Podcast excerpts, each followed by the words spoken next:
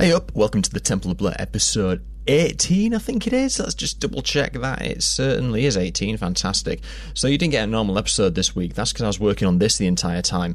It's the Great Kat History of Roadrunner Records documentary. It's just a mini documentary I kind of threw together as a proof of concept. Um, to see if the more scaled history of Runner, Runner Records episodes would be kind of technically viable on my machine and if I can actually do a good job of it. So it's intended for YouTube. So if you'd rather look at the visuals, then by all means just give us a YouTube on Temple of Blair or History of Roadrunner Records Great Kat. Um, but I'm just going to jump, jump straight into it and I'm just going to give you the audio file straight away. Um, normal episodes back to normal next week. It's just uh, one of my learnings from this is that it takes a lot of time to do a video, it turns out. Anyway, hope you enjoy this one. I'll cut straight to it. Cheers.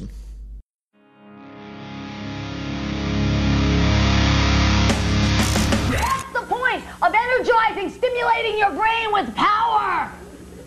Do you date?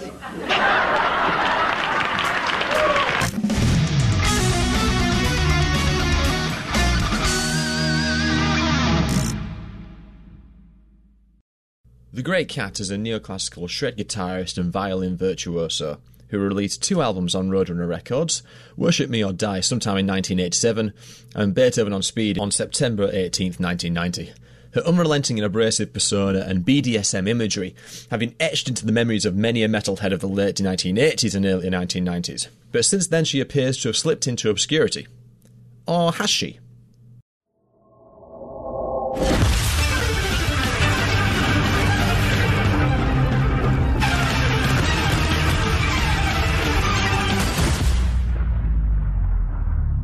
Ready? Call of Duty Ghosts, out now, at Tesco. Yep, that's the Great Kat's guitar and violin work you can hear, and that's her shtick, bridging the gap between heavy metal music and classical music. What I am doing is simply taking classical music, just in case you didn't know, classical music, resurrecting it into the 21st century using metal. I am taking Beethoven and bringing it through the common music of the masses. The classical music of the past is dead. What will this do for the future of this world? It's going to wake people up. Stop your drugs. Stop your drinking. Stop your smoking. Get into the 21st century with power, with excitement, with brilliance, and with anger and viciousness. So that footage was taken about 30 years ago. So how did we get from. That's totally powerful music. to this? Mm. Wow! Wunderbar! Ausgezeichnet! Schmettgut! Beethoven rolls! The Great Kat rolls! Shred on! Auf Wiedersehen!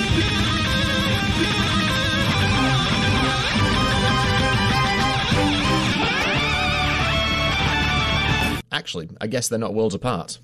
Catherine Thomas was born in Swindon in the UK on the 6th of June 1966. She won a scholarship from the prestigious music school Juilliard in New York City. In fact, let's give Kat the floor here and she can fill us in on her musical background.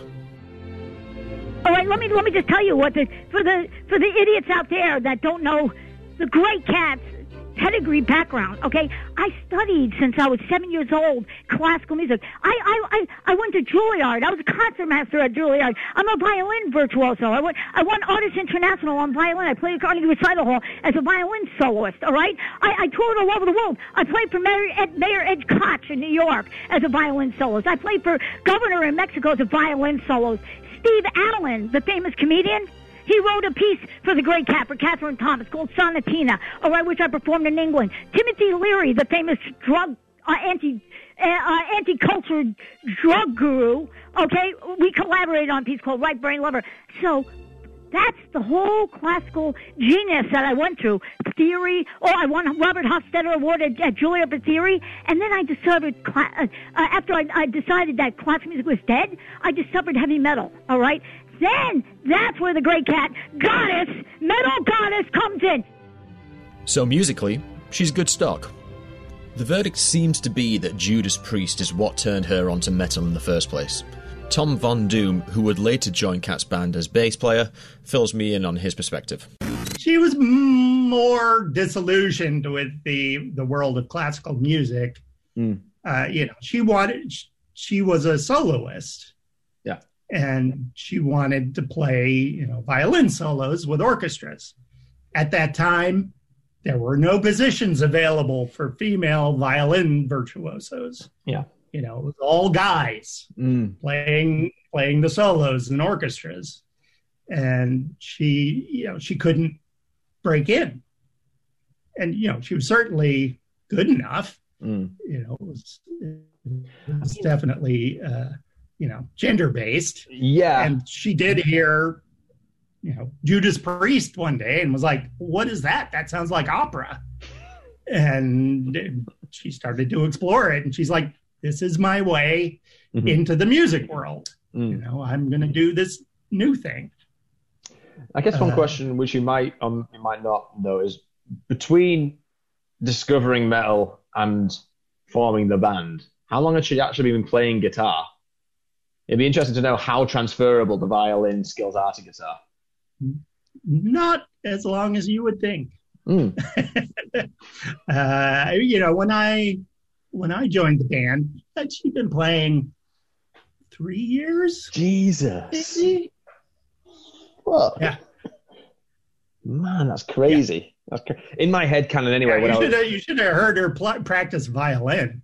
Mm. Like, you know, she play, you know, she practice guitar all the time, but you know, when she broke out her violin, I was just like, oh my god, so amazing. You know, yeah, my, uh, yeah, yeah. I was always in awe of her ability.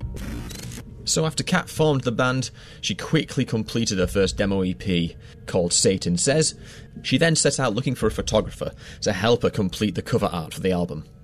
It started on a very busy day when uh, I spent an afternoon taking pictures of um, what's his name, uh, Steve, Steve Winwood. Uh, so I came home from that kind of stressed because that evening Yoko Ono, who is one of my main uh, clients and f- good friends, um, was playing at the Beacon Theater in New York. She had been doing a series of tours. We'd been in Europe, and this was like the big New York show, and it was that night. Okay. And I come home from that, and I got to switch my cameras and get up to the beacon, and the phone rings, and I pick it up, and there's this voice yelling at me, like yelling to, to the point where you hold the phone away and uh, like a foot away from your ear. Like, what the fuck? Who is this? She's screaming like, "Creem Magazine told me to call you up. You know, you're a photographer." I'm like, "Yeah, I'm a photographer." What do you know about heavy metal? I'm like, I don't know. You know, out of the blue, I'm like. Uh, I took pictures of Alice Cooper and Kiss. I remember I told her, "What have you done lately?" I said, "Whoa, okay." You know. Um, I said, "Well, I did Stevie Winwood this afternoon. I'm doing Yoko Ono tonight. What do you want?" and she said, "Well, my name's Great Kat. I want something really cat-like, you know, really obnoxious." I said, "Obnoxious." I said, "Our cat used to eat raw meat. You want something like that?" She said, "Yeah, yeah, great." I said, "Oh, okay." You know, Let's see how this goes. And then the day she came, I don't think I had met her actually, but I knew we wanted to do something with a cat eating raw meat. Right. And I took it a little further because I live in a West Village, which uh, now is all gentrified, but back then, uh, 30 years ago, it was still very much the meat market, uh, which means at four o'clock in the morning, these giant trucks came in with sides of beef. Butchers would chop them all up, and then by noon they were gone. But at 11 o'clock or 12, there was these big garbage cans out front that had literally had bones, like, you know, cow leg bones that were like this big, like yeah. prehistoric kind of bones. So I went up there and I just kind of nabbed a few. I remember the guy yelling at me, and I was running down the street carrying these two giant bones. And uh, I went to the grocery store, got some liver, some raw liver, because that's what our cat used to eat. Um, she came over. We talked about. She loved the idea. She loved the bones, uh, which is probably you know really t- contagious with God knows what. Like you know, but that's why they, they don't let you just take them away. You know. Um, and I think I had an old rug that was falling apart, like a, a throw rug, like it was a kind of a sheepskin. Right. Okay. And I really just picked it up and, and pulled, and it came in half. And we kind of taped that or glue, you know, pin that to her bra, so she had this like caveman look, you know, cave girl. So um, it was pretty heavy duty, um, and, and so we took a bunch of pictures of her like that, eating the raw meat, and um, it's a great picture. I think it's the cover of the album, right? yeah. Yeah. Um, and she liked that so much that that's kind of started the relationship because it worked out so well. The product of this effort you can see on the screen in front of you now. The Satan Says demo would be self released by Kat on her own label, Death Records Inc., and would somehow find its way into the hands of Steve Ricardo, who was working at Enigma Records at the time and would eventually sign the band to Roadrunner Records. When I was in California, find a three song tape from the Great Kat that was in a pile of tapes that someone Right. sent. And I just sent a postcard and said, I don't always, I, you know, I wasn't into the rejection postcards, but they made us send them. I mm-hmm. sent one up and I said, you know, this is really interesting. Keep in touch. I swear to God, two weeks later, I'm in my office. The receptionist is like, Steve, there's someone here to see you. I go in the lobby and there's three people there covered in leather and chains. And this chick jumps up and goes, I'm the great cat. And I'm like, you came to California? I'm like, she goes, no, we came to see you. You're the only guy that liked our tape. And I was like, okay. So we went out to lunch, and you know what? I bought into it, man. And I went to Cees and I said, Cees, this is really interesting. Hey, he made, I know they made money off the Great Kat. And he said, sign her. And I hmm. think it was like 10 grand or something.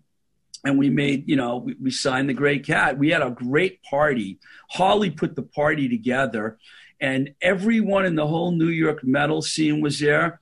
And Bob Gruen was there. Even people like Monty Monty Connor, who ended up working for uh, Roadrunner, was there. People like that. Don Kaye, I don't know if you know him. There was all these Kerrang. Yeah. uh, Mike Schnapp, all these New York metal dudes were all there.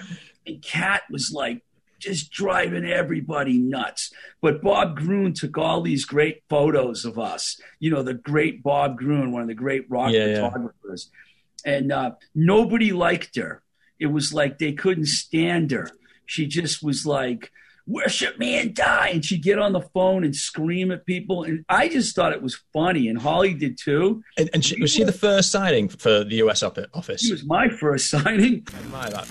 But Cees must have seen something in her because he's an opera guy, right?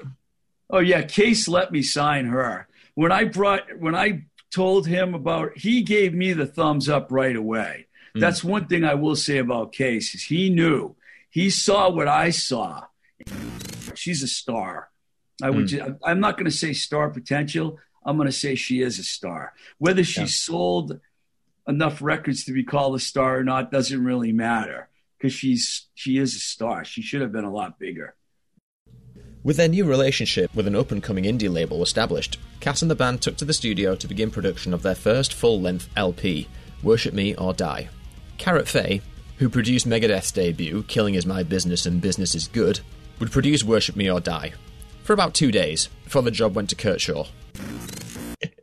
she it was we had two floors so the studio's on the first floor or the se- second floor. My offices were on the first floor. Right. and uh, i heard from my partner who was engineering it. He said oh Wang, there's uh, you know uh, you wouldn't believe it was a big blow up and and then she just came downstairs and and just you know kurt you're a musician. I can't stand these fucking producers who don't, who don't know how to you know don't know music you know? Will you produce me? Right? So i said uh, on one condition you know and i was and i was really strict about it. I said there will be no you know uh, there will be i i am i am not the uh, i am not a person that you say fuck you to. I'm from philadelphia. We boot, we boot santa claus. You know so you know i won't tolerate it. I won't tolerate it at all. We're there to do work. We're there to make great music. Yeah. as long as you have that attitude i'll produce it. But if you you you you, you go off on one time fuck you you know and i was i was right in her face Yeah. And and and she respected it you know? It's, you know, it's either you're either you're on the cat bandwagon or you're not. Karat was a character. Um, he, uh, you know, he may may have done a good job producing the record or not. I I don't know about that. He was a party guy. You know, we hung out, you know, drinking and partying more than talking about, you know, what kind of recording mics we were going to use. The interesting thing about Kat on this record is that once you understand her musical background, it kind of puts her style of guitar and her style of shredding into perspective. everything was charted out you know so I mean that's just never done. I mean, the I you know metal, we had a lot of metal bands and speed metal acts. They they didn't chart they didn't chart anything. It was just all rehearsed. They just knew their parts. You know, most of them, I would say half Yeah. of them couldn't read music. You know, it's but she's Juilliard. You know, Came from a completely different mindset. yeah, completely. I mean, basically using the axe, uh, uh, you know, instead of a violin, it was a, it was a guitar, and and she played it like a violinist. You know, it's, and believe me, violinists. I'll tell you that this is the interesting thing. Like I've produced a lot of pop records too, you know, and I would bring in string players. And I just tell you a little story. So if you're doing orchestration and you bring in horn players and mm-hmm. string players, this is absolutely true. Uh, you, I bet you talk to any producer, they'll say the same thing. Horn players, they're really spitting, right? Right? They're spitting into their instrument, Yeah, yeah. and they're usually guys. It doesn't matter, guys went, but most usually guys, and they're cool. They're just, you know, they're they're they're just they're loose. They're just string players, men or women. Like there's the funniest thing. Like you give them the chart, and they'll go. And I've used the Philadelphia Orchestra people, you know, which is very good orchestra. They'll play it, and they'll they'll say they'll look at each other and say, "How did you? do? Yeah, that was great. Okay, that was great. We're we um we're we're finished." And you say, uh, "No, they're not." you know, they they are finicky. They're they're just a totally different breed of kind of character, you know, and you have to say, you know, you have to unless they're really unless they're session players, and um, actually these people were session players. They just think they're just I don't, it's weird. It's weird. So she's a string player who plays guitar, and then she adds all that grit into her, with her personality, all that so, rock rock hard grit, you know, like and everything about her. Very unique. Uh, she was intense. So her fans, she actually started getting fans, and then um, the fans were called slaves. Yep. I think the first album was "Worship Me or Die," Correct. Yep. and um, and she would sit there in the photo session, actually screaming, "Die, die!" You know, that's how we got these pictures. Ah, die! Worship Me or Die would come out in 1987 on Roadrunner's operating body, Roadracer Records. It's worth a listen. It's not quite the neoclassical shred takes that she'd become known for. It's probably easier to describe what this album isn't rather than what this album is. It's certainly fast, it's certainly particularly brutal, it's not necessarily thrash, it doesn't quite step into any sort of death and grind core realms, but it's a solid foundation on what Kat would eventually become known for her unrelenting persistence on being worshipped, and her perhaps overly aggressive social disposition. And and the thing was, we got along for some reason. I I understood who she was, and that she was um, no different from a lot of loud, obnoxious guys. Yeah. But the people didn't accept that from a, a small, pretty girl.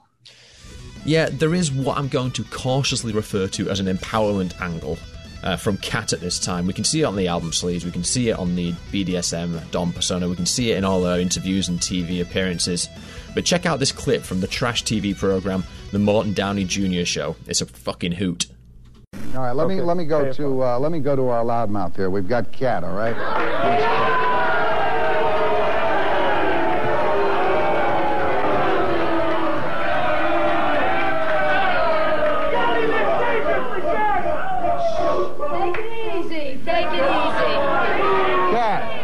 Kat, wait a second. Let, let, let us talk here for a second. Shut up. I've right? turned on MT. I've turned on. Second. I've turned on MTV a number of times, and I really only see two kinds of women on MTV: young blondes, blondes, and virginal boots. All right. Let's see your boots, Mort. Huh? Red socks. I'm not. I'm not a young blonde, baby. Oh, and I'm, yeah, babe. and I'm not a virgin, but neither are you. Either uh, one. Yeah, but you know what you are. Hey, hey, you know what you are. I want to And tell you, usually- Mort and Jr., usually they Mort have- Jr., I hate to tell you, you're chain smoking in my face, and you're going to get cancer. And please, don't get. I'll tell you something, Mort. You, you know, Mort. You know, Mort. This shows your it's total. It's, shut up. Shut up. This total, total shows your total insecurity of females and everything because you have to be sucking on a cigarette. it's amazing to me. I- I you don't have your own to suck on. Come back here.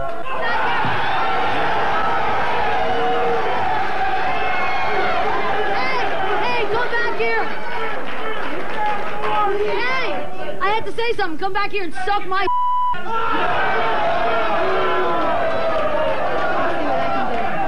And I'll guarantee you she has one.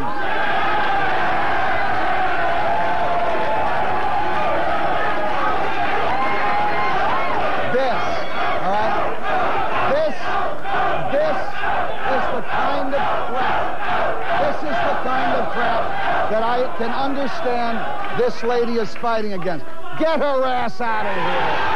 We'll be back in a minute.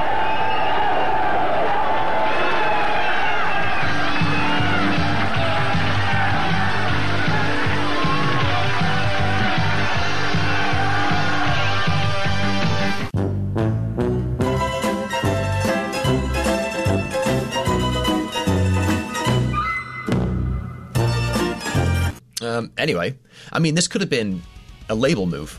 Just throw her into the volley of fire and place her as the antagonist for good publicity. But here's the interesting thing for me.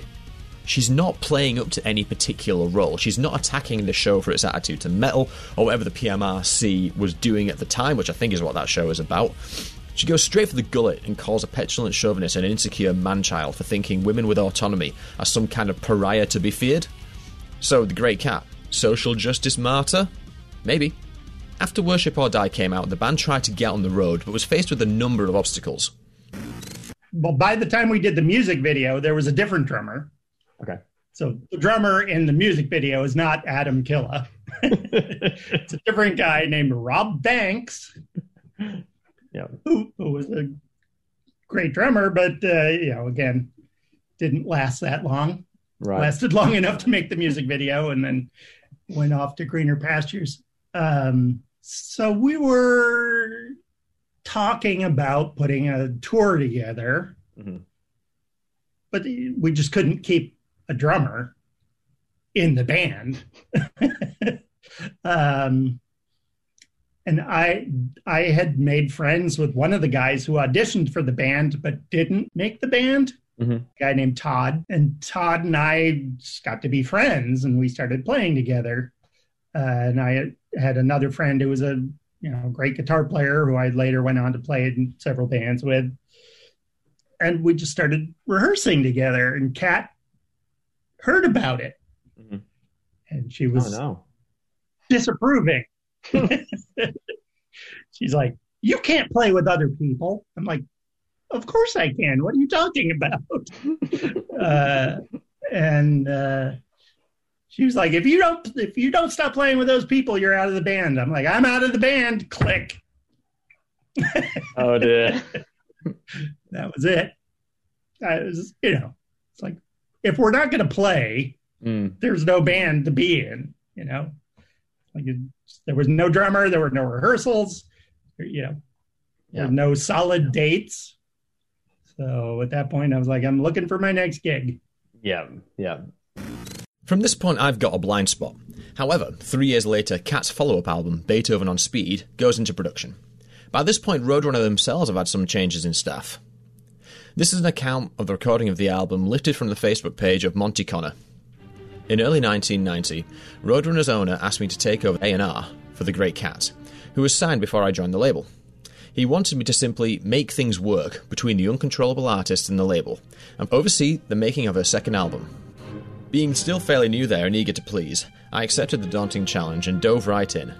At the time, Kat kept describing her music to the press as Beethoven on speed, so the first thing I told her was, okay, then make the music that backs that up, and start by doing a speed metal cover of Beethoven's famous Symphony No. 5. After hearing her insane arrangement, I had even the better idea of also having her do a groove thrash version, and that is how the Beethoven Mosh came about. Now we were onto something, and the rest of the album became a combo of originals and other classical covers as picked by Kat. Korsakov's Flight to the Bumblebee, Chopin's Funeral March, and Paganini's Caprice No. 24. It's the formula she still uses to this day. I was at practically every minute of every recording session, and in the end, it was decided by Kat that we would both get a co production credit with the producer slash engineer John Matthias. It's the only time in my career that I actually played a hands on producer role. John was not pleased about sharing the credit with us, but by the end of the sessions, he was a totally broken man, like all men before him. There was not a person alive who could control Kat. She only listened to her mother, who she would often stick me on the phone with for backup during our many intense battles. Her mum was totally cool with me. She could sense I cared, and I was only doing what I felt was best for Kat and the album. Kat concurred with Monty on an email interview I had with her. Incidentally, what you're seeing on the screen is as it was written. The Great Kat and Monte Connor went to the House of Music recording studio in West Orange, New Jersey, and began recording this new masterpiece. Monty was at the recording the entire time, adding speed metal suggestions and dealing with the engineers that would inevitably collapse under the stress of working with the genius of the Great Kat High Priestess of Guitar Shred. The Great Kat ended up once again producing and dominating the entire productions, with Monty and John Matthias as co producers. Who else but the Great Kat would be capable of producing classical genius music? It seems that directing Kat to adopt the classical virtuoso approach had a profound effect. The album itself is divided into opuses, and is far more distinct from Worship Me or Die, in that it's way more diverse. It feels like Kat's found the proverbial angle on this record, and in a way it helps contextualize Kat's style of shred that we heard on Worship Me or Die. Beethoven on Speed was released on September 18, 1990, and was followed by eclectic TV appearances, Uh, yeah, and I don't ever get feminine, feminine, feminine. The Great Kat is God. The I music think- of the 21st century. Beethoven on speed. Go on, think- get it. You energetic live shows,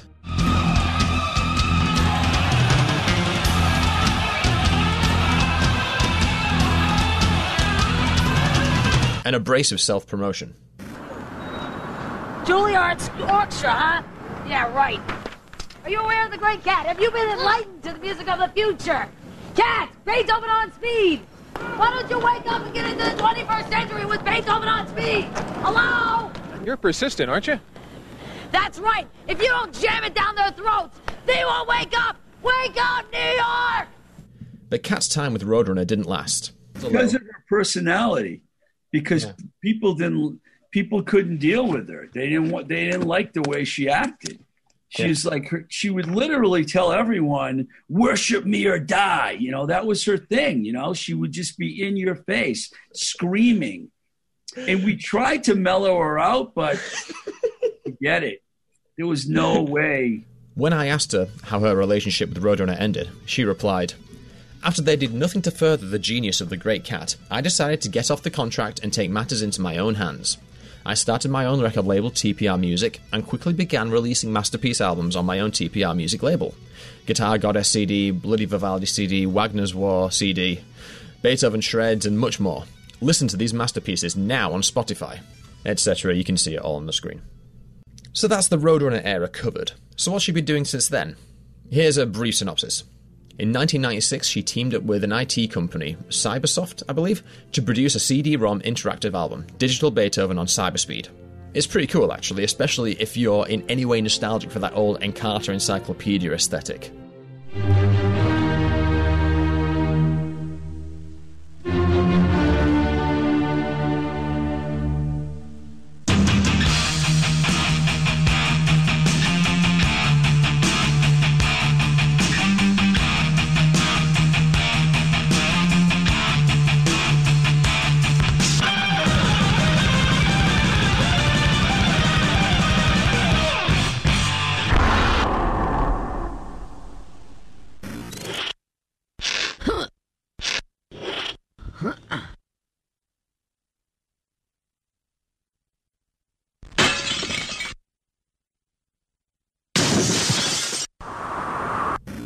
She's actually selling autographed copies of this. I'll put the links below. So this is where I tell you something you already knew. The cat isn't fucking dumb. Check out this interview she did with Reality Check TV in 1990 fucking four. Let me, let me, let me tell you something. Ten years ago, no one even knew what a, uh, a PC was, a home computer. Now, millions of people have PCs. Within the next couple of years, everybody will have CD-ROMs. Everybody will be online. As a matter of fact, I'm getting a website. Do you know what a website is? Where you, can, where you can interact with uh, Right. all of the So road. you get into, it, you click on the computer, and you can call up thegreatcat.com. And then you can go in there and, and download some of these cool graphics and, and wave files. This is what the future is. Kat Shopping Channel.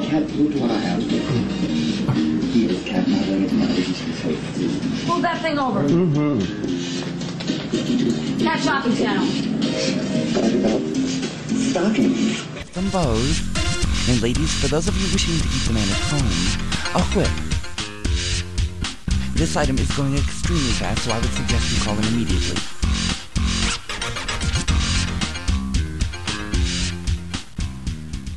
Wagner's War came out in 2002, featuring, as you might expect it, Flight of the Valkyries. The album seems to be a reaction to 9 11, according to an interview with Todd Skaggs. And by the way, I want to be completely clear on this observation. She's been communicating in the exact same way for 35 fucking years. She's not relented in one interview, one TV appearance, one article posted. It's been relentless, non stop, forever. Coming through to more modern times, Beethoven Shreds came out in 2011, featuring another mix of originals and more Beethoven metal arrangements. And as recent as 2020, she's been continuing her mission to bridge the gap between classical music and metal. To sum it all up, I'll again take the words of her later Roadrunner A&R man Monte Conner. You may joke or sneer about all of this, as Kat is not taken very seriously by the metal community. But two things I can tell you for sure is that she definitely is a total genius guitar player, and none of what you see from her is an act or shtick. I spent months on end with her and never saw her once out of character, which is why I say it's no act. The Kat you see is the real Kat, and she is still the same exact person today, obsessively unwavering in her mission, even with very little success to show for it. It's hard not to admire her utter dedication and tenacity. So, what are we to make of the Great Kat?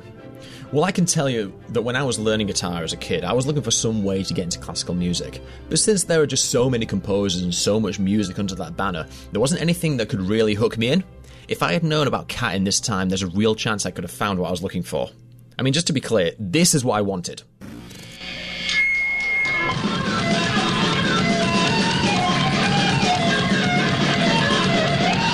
And this is what I got.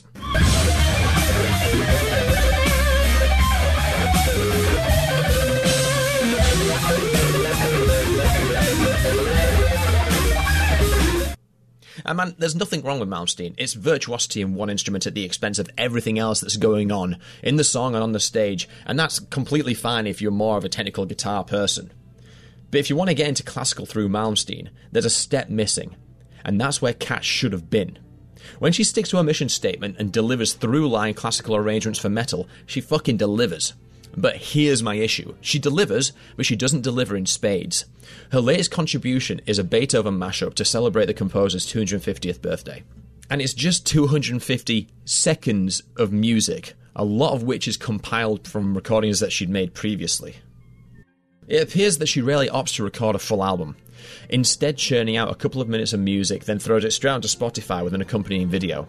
In 2020 alone, she's put out 15 releases, but only 4 go over 2 minutes long. Dude, I even asked her why her Roadrunner albums aren't Spotify because I couldn't find them anywhere. And then she just linked me straight to them. It turns out she's got two fucking Spotify artist accounts. It's all over the place. Her website is a similar story. She's trying to host a 35 year career on like the old Space Jam HTML website. I personally can't make heads or tails with what's going on with Kat based on the website. I can't tell if she's pushing something that came out yesterday or something that was 25 years ago. But as I've already mentioned, she's not dumb and she's not insane or anything like that. I mean, we live in a post Liam Gallagher world, meaning we can allow artists to be absolute as long as they're delivering the goods. And as I said, the Great Kat does deliver the goods, but she delivers the goods in a disintegrated cardboard box with oil stains and no return address. That's the problem. I actually regret my interview with her. I was playing the history of Roadrunner Records angle, when I'm actually more curious as to whether she could play Paganini's Caprice number 5, or whether she can cram all six Brandenburg concertos into 25 minutes. I'd also ask why she's not on the list of notable alumni from the Juilliard School Wiki. So, in summary, Kat's worth your time because she's your jumping off point for classical music and metal. But, Kat, listen up. Hire a grad student to tidy up your website tidy up your Spotify pages, and get to fucking work reducing the Brandenburg concertos into 25 minutes. And I don't want you to cut them down. I want the whole thing. Everything. Just faster. Good luck. I'll see you in a month.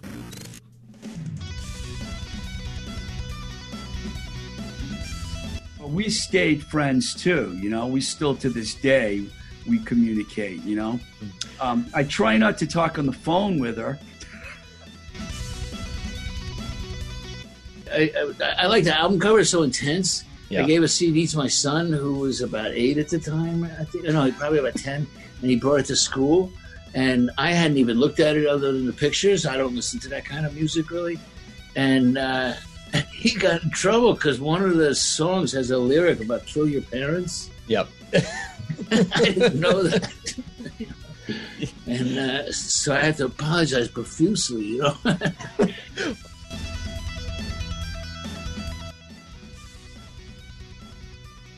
No, did you know of the Great Kat?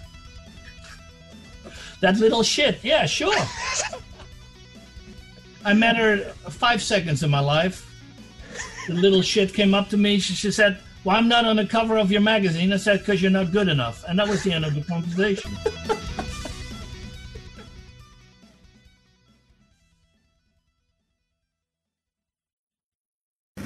Oh, a great story.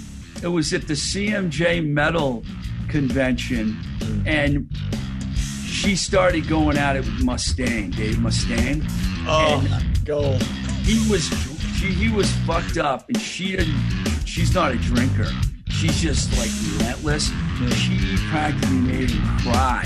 He wanted to fight her. People were holding him back it was to me it was the greatest thing ever. I'm like how come every writer here is not talking about the fact that the Great Kat made dave mustaine cry? You know i mean it was like that was an epic moment